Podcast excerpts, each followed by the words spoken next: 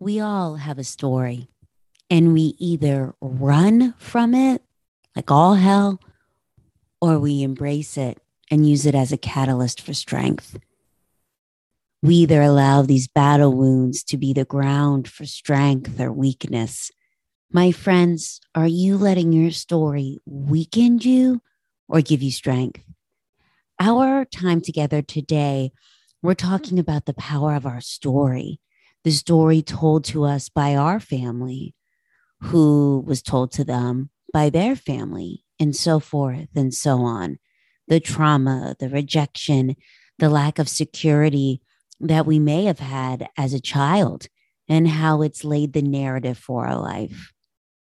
We talk about how you can free yourself from this prison of your past, which was a lesson, not a life sentence. Join me now.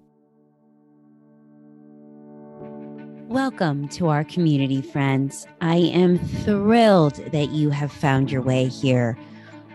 I want to give a shout out to our friends in Athens, Georgia. You Southern Peaches, thank you so, so, so, so much from the bottom of my heart for showing up to be here with us, be a part of our community, and show up for you.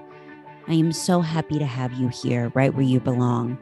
If you're feeling directionless, frustrated, exhausted mentally and physically, and just knowing that you were meant for, to, for more, you have made your way to the right place. My name is Megan Miller. I'm an intentional living expert that offers high performing go getters simple daily micro steps for putting attention to intention so they stop sleepwalking through life and start living with more inspiration, fulfillment, and connection. I know because I've been there. I was there the majority of my life, having my life on autopilot, living just to make it to Friday, being the woman everyone wanted me to be, but me, and feeling like I was meant to do more. That is until I got brave and still enough to really uncover what I wanted. And I'm here to share my lessons with you to help you navigate through your own journey. Together, we will share small, practical, intentional steps that'll help you maximize how you show up in the world to create a life that you're passionate about. Welcome to putting attention to intention.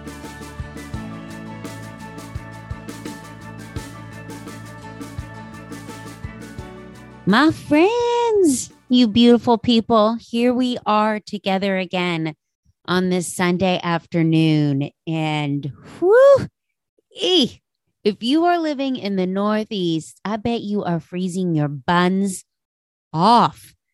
So, Michael and I just came back. We went um for the weekend to see our daughter up in New Hampshire. And I'll tell you what, beautiful, beautiful God's country. I I kept saying to him on the drive home, like this, this is reconnecting to nature, and and this is Mother Nature, and she's a beaut. But I'll tell you what, she's a cold ass beaut. it was, it was four degrees, four fuffin degrees. I even turned down the offer to go to the bar with Michael after we had dropped Allie off at work. Uh, uh, he said, Hey, you want to go grab a drink? And I was like, Oh, hell no. I want to get back to that room. I want to put as many flannel flannel layers on as I possibly can.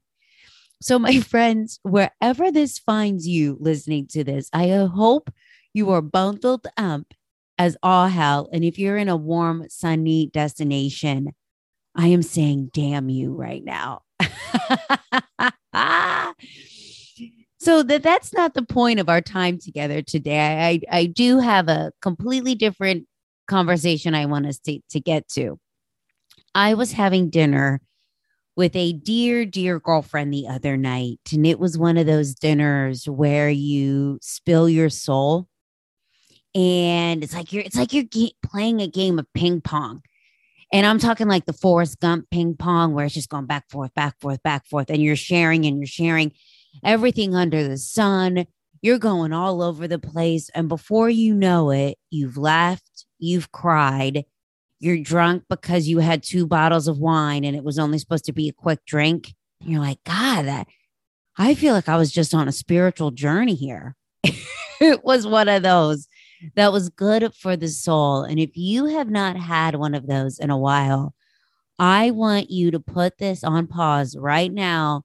Call one of your girls and book some time together. It can even be it can even be just a phone chat, a phone date in the car, something to connect with your girls because we all need that and it's good for the soul. So one of the many topics we talked about and there were many was these stories that that come up from our childhood and we all have one. And when I think to that point in our conversation where we where we were talking about these stories from our childhood, I want to want to highlight two things. So the first is one, how how true that is. And I think um, my first thought is to how we work alongside people and we never know their stories. I was working along someone for 10 plus years. 10 years. That's a flippin' decade. I knew his wife. He knew Michael. I knew we had a baby and there was some facade shit, but the basis of our relationship was work. And every meeting we had was boom, task done. And I and I really blame myself for a lot of that for so long. I had always told myself that, well, that was just the Northeasterner in me. That if I have if I have time in your calendar for 30 minutes, I want to focus on what we need to get done. Thank you and goodbye. And how many of our relationships are like that? Right? Where you are just focused on getting the task done. And when it's done, thank you, goodbye, on to the next. And ooh, if I get 10 minutes extra, that's wonderful. Maybe I can use the restroom in between before my next call. Like we are just such task driven creatures. When I started to get intentional about wanting to know these people in our life, how we spend a lot of time with our colleagues. Don't you want to know who they are as humans outside of Bob, the accountant? And so, not only when I had this thought of wanting to get to know these people more intentionally, this colleague I'm referring to, he became more human to me, more than just the role that I saw him in, which was the basis of our conversations. And not only did I find out that he likes to write music, he records music, he's been in some TV shows and movies because he has a friend out in LA that produces this stuff. And here I had worked alongside him for 10 years, a decade, 10 years, and I had no idea, none. Ever since we had that conversation, there has been this connection, like this unspoken just connection, like a secret club. I got your back. That 10 minute conversation completely changed our 10 minute relationship. So, why do I tell you that story? As you go through your day, your week, your month, I want you to think about all the people in your life that you engage with regularly and know nothing about. It could be the person at the door, the school that you pick your children up from. Here, I see you every day and I know nothing about you. How could your relationship change if you took the time to truly get to know them? This doesn't need to be an hour long therapy session. It can be a five minute conversation that changes a relationship. So that's one. That's the first thing I want to tell you. And then the second thing around these ideas of these stories from our childhood is how we all have this story and we either run from it or we embrace it. We've all heard of Shark Tank, right? Which, by the way, is just an amazing show. And for those of you that haven't, it's a US based show where entrepreneurs come on and they share their ideas and they're judged by this panel of highly successful entrepreneurs. So you basically want to go on there, pitch your concept, and get backed by one of these entrepreneurs for your ventures. And one of these judges is Barbara. I'm totally going to jack up her last name. Is it Cor Corsa Corsagon? Corsagon? So anyway, I totally jacked that up. But it's Barbara from Shark Tank. You can Google it. She has the short blonde hair. She's a fucking powerhouse and she's over, she's worth over, I think she got into real estate or something. She's worth over a hundred million dollars today. Did you know that she was poor and dyslexic? A hundred million dollar entrepreneur today no no silver spoon born in her uh, born in her mouth. She created this wealth for herself and she was poor and dyslexic. She was one of 10 children living in this little two bedroom apartment in new jersey.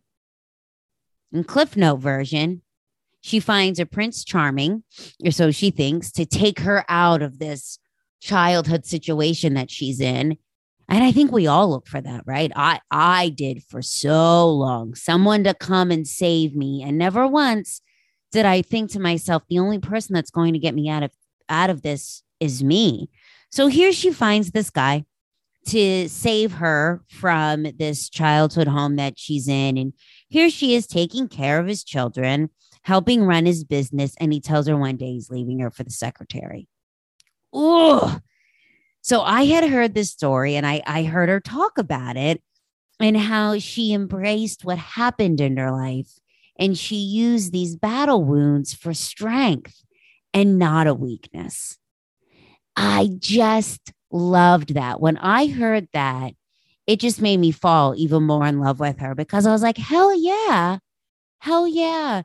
You don't let these these battle wounds be a weakness for you. There's so many people we know that when that happened to them, they would have cowered and hid. But no, she rose to the battle. And I thought that's so, that right there, that mindset that I am using these battle wounds for strength, that is part of my story.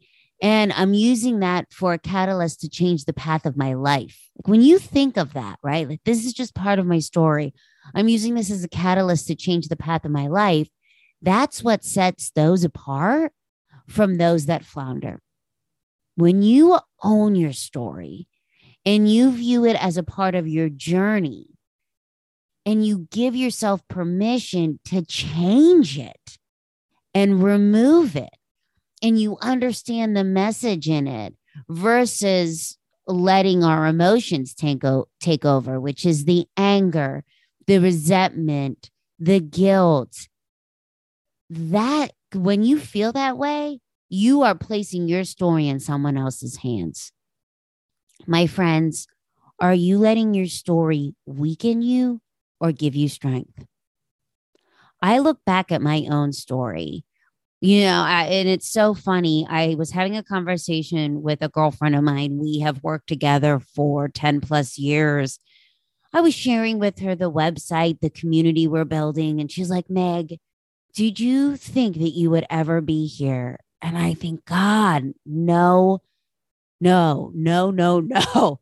I look back at that 20 year old version of myself and I think how insecure she was, how she wanted validation from the outside world, how she was so anxious and nervous all the time that she never enjoyed the moment.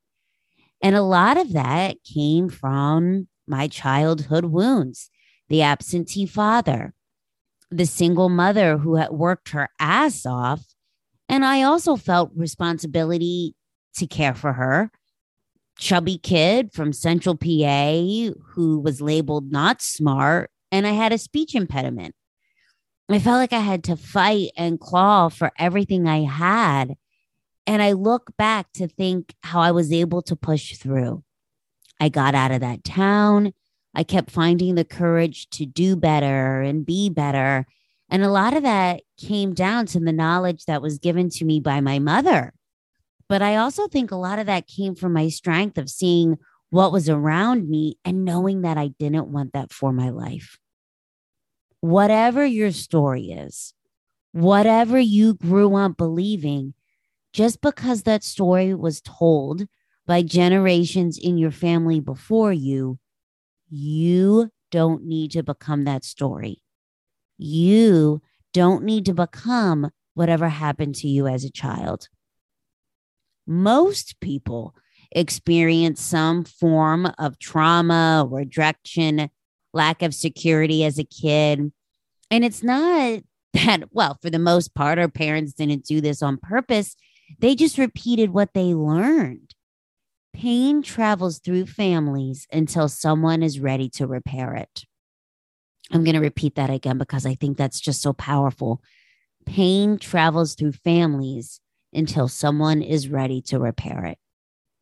Our brain is not a good taskmaster, it's not a good leader.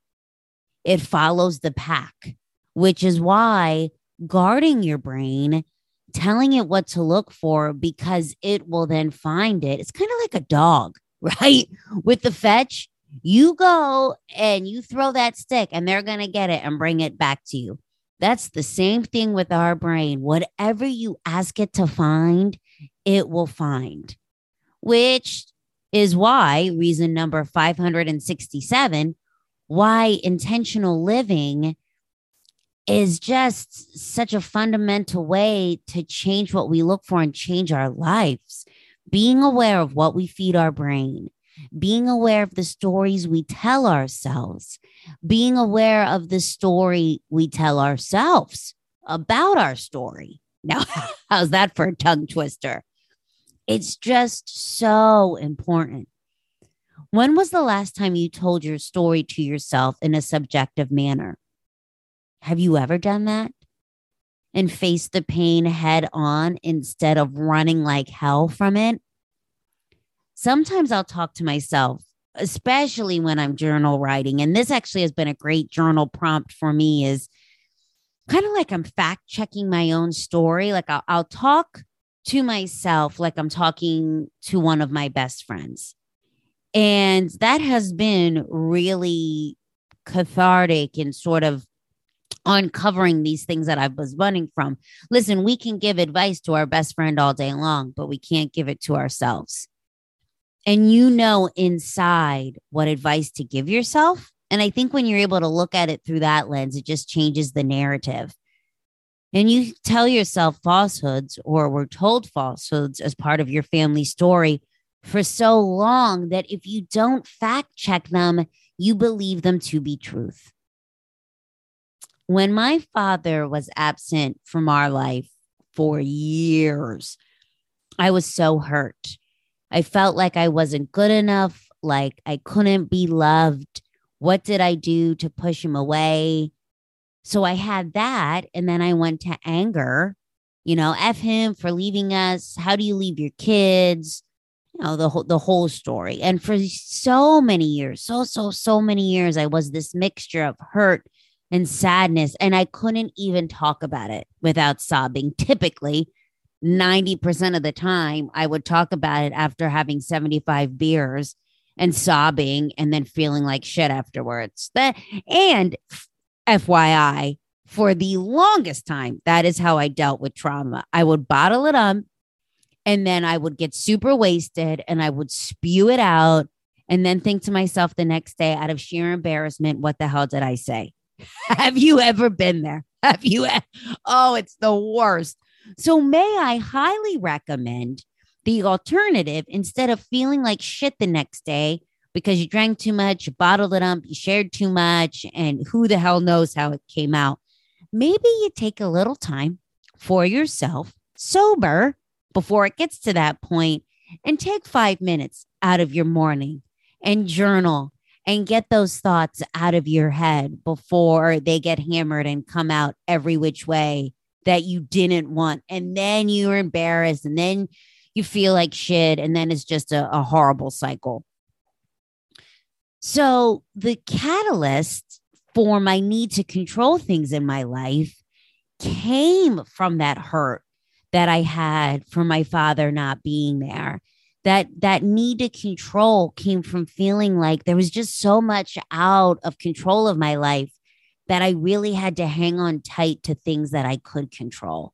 And here's one thing I never even put this shit together until recently. You ever have one of those like aha moments where you think to yourself, oh my God, that makes perfect sense as to why I did that. So there was a time in my life I was so addicted to the drug of achievement. It was it was consuming everything that that I was doing. And I wanted to save the day in in every area of that business. Oh, I was a hot mess and I I had someone on my team say to me one day, "You know, Meg, you eat the same thing at the same time every day. And I think it's because that's the only thing you can control. And I thought to myself, that is so true. But what I did not realize, and I want to share with you all, is that I was creating my own insanity because I did not feel good about myself, because I felt all of these wounds from a childhood that I just ran like hell from because they were so raw and so difficult that I just masked it by going to the drug of achievement and work and wanting to get the accolade from everyone from everywhere that I just became at everyone else's mercy. And I was running myself into the ground just to get the appraisal. And I controlled that. And and so do you. So with the help of Michael, who is just, oh my God, has helped me heal so many wounds. He came in with a fluffing sledgehammer and broke these walls down that I had built up around me. And he has helped me repair this relationship. And through that repair, I've been able to see my father for who he was, not the story I told myself. Someone who didn't have much, he felt like he couldn't support his family. He was just a young kid with his own generational trauma. And when I started to look at it from that angle, it became less about me. It was never about me. And it was more about the truth of his story and where he came from. And at that point, I really began to heal. I want you all to remember this. You are not a prisoner of your past. It was just a lesson. It's not a life sentence. And that freedom comes from changing your thoughts. You control your thoughts. And when you do that, you change your life. A great first place to start is by writing a letter to the younger version of yourself. What would you tell him or her? What do they need to let go of? What's on the other end of this? I did that. I wrote a letter to my younger self and I I wish I could say it was so strategic and planned out but it just it just sort of happened and it was so freeing. Take the time to do this ritual.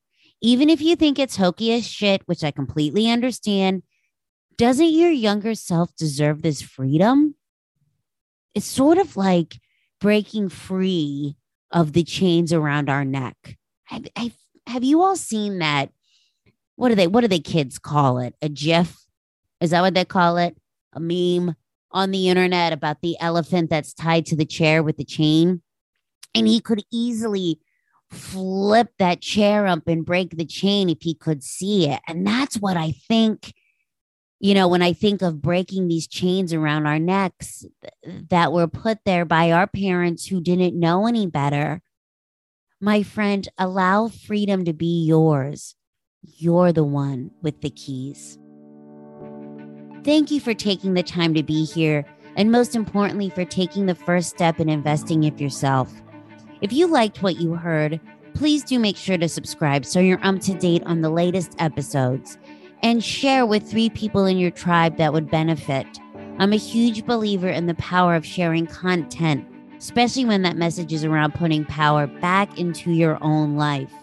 I would love to hear from you all. If this episode meant something or you'd like to share something with our community, please feel free to reach out to me on Instagram, megan.b.miller. Or if Instagram isn't your jam, you can email me, megan at megan-miller.com. Thank you so much for being here. Please join us next week with a new episode. Please comment and rate the podcast. It does make a difference in sharing our community. Till next time, carry on with intention.